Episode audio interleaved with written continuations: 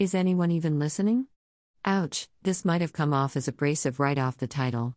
Hopefully so, because my aim is to grasp the attention of anyone in the adoption arena in hopes to help someone who might not understand that you can't fix adoptees and you can't take our pain away. We need to embrace it and learn it's here to stay. The sooner I acknowledged it, stop running from it or trying to mask it with substances, the sooner healing started to happen. National Adoption Awareness Month to me means I need to add my voice somewhere to the adoption arena because I'm adopted, and I know how it feels. Over the last 10 years of my activism in sharing how it feels to be adopted, I keep hearing the majority of adoptive parents say things like, I just want to take away my adopted daughter's pain, or I don't want my adopted son to feel like he was abandoned. Photo by Casey Anderson on Unsplash. I moderate multiple platforms online where this is a common theme, and every time I hear it, I cringe. I think to myself, they can't possibly understand what damage they are doing by this mindset. Because if we know better, we do better, and once you know, you can't unknow. I decided that time is the most important thing we have, so I didn't want to waste another minute not putting this information out here. When a child or baby is adopted or separated from their biological mother for any reason, no matter when it happens in life, it causes a trauma for this child. That trauma has to be acknowledged, but it also has to be exposed and brought to light so the person who has experienced this trauma has a chance to heal. As a baby, born and relinquished by my birth mother, my trauma happened at a preverbal state, so growing up, I never had the words to tap into this trauma. I didn't have the language or memories talk to anyone about it. While this trauma has been stored my entire life in my subconscious memory, the fact that it's never been addressed or acknowledged growing up has led me to a lifetime of addictions and unhealthy behavior habits. I think if my adoptive parents understood this, they would have been able to help me. In 1974, they were told to not talk about it and move on. Sweep the truth under the rug and press on with the better life theory and act as if this real trauma never existed. Once this trauma occurs, it can never be undone. Healing is possible, but in order to heal it, we must feel it, and the earlier we start to do this, the sooner we start to heal. Adoptees deserve to heal. I think as parents, we naturally want to take our children's pain away, adopted or not. I'm a mom, I successfully have raised three kids to adulthood as a single parent, and I have said many times, I wish I could take your pain away when they experience painful things in life. In acknowledging my own pain, I have been able to learn to acknowledge their pain. There is a big difference in saying this but not reserving space for the pain to be processed versus saying this but also allowing space for the pain to be processed. We can't heal our wounds by saying they aren't there. While I believe many people have good intentions, we naturally don't like to see people hurting, especially children. We want to help them, but the biggest mistake that can be made for an adoptee is when people try to fix us, or attempt to take our pain away by trying to make us feel better without ever actually acknowledging that pain, trauma, to begin with. This is really life or death for adoptees everywhere. Of course, it's life or death for anyone that's been separated from their birth mothers, but I speak from an adoptee's perspective, so that's the lens I'm sharing from. The biggest deception in adoption today is that love will somehow take the pain away, or that love will be enough.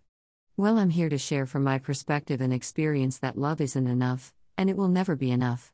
The feeling of pain was far greater in my life than being able to feel love.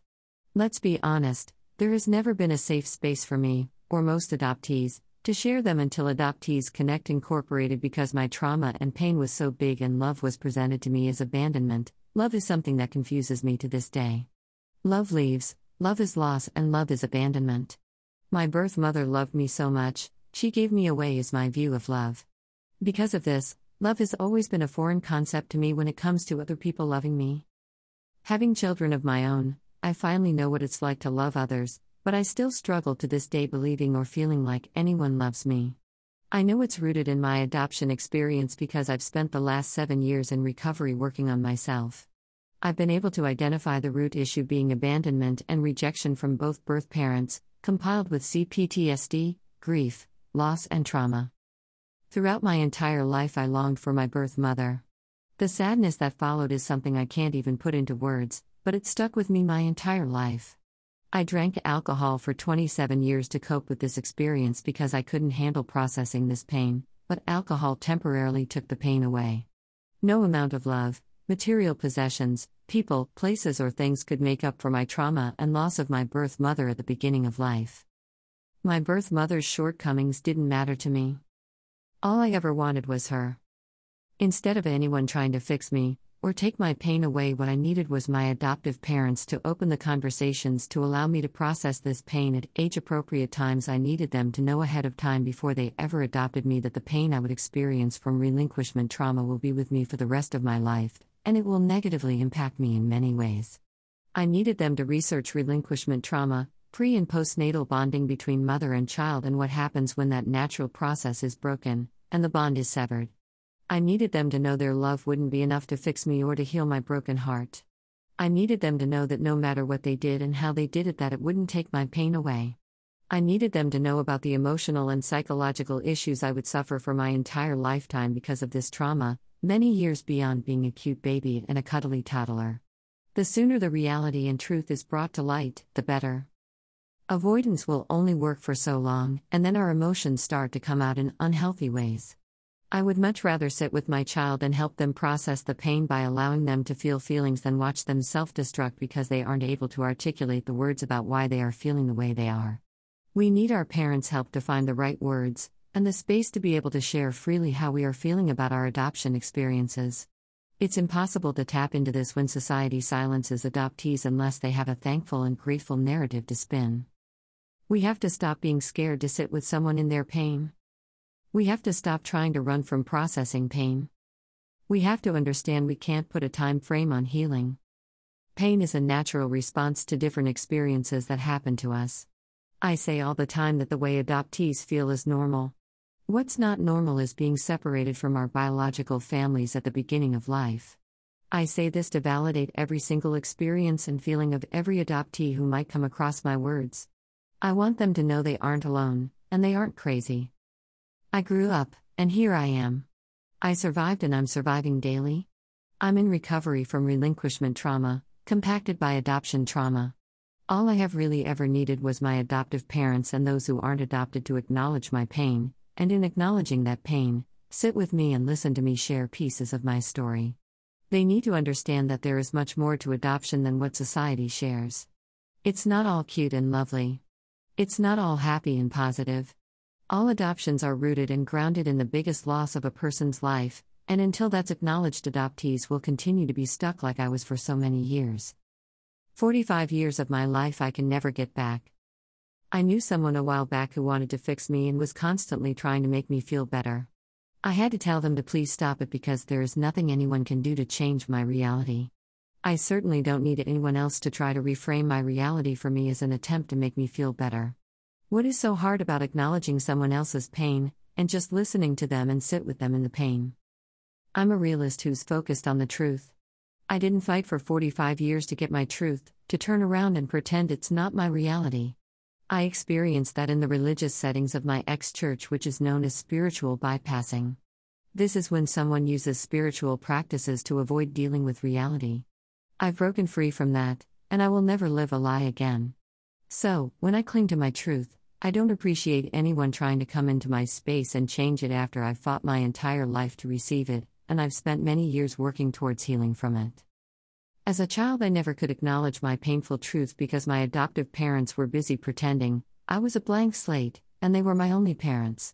Reality, I had a broken past and history before I ever came to them, but them denying it, and pretending like it didn't exist wrecked me, and it still impacts me to this day. How do you think it feels to be a part of two families, but never being able to feel like you fully belong to either. Like an outsider always looking in. It's extremely difficult to navigate, so I've made the choice to opt out for my own sanity, mental health, and recovery. I share no DNA with my adoptive family, and I have no shared history with my biological family.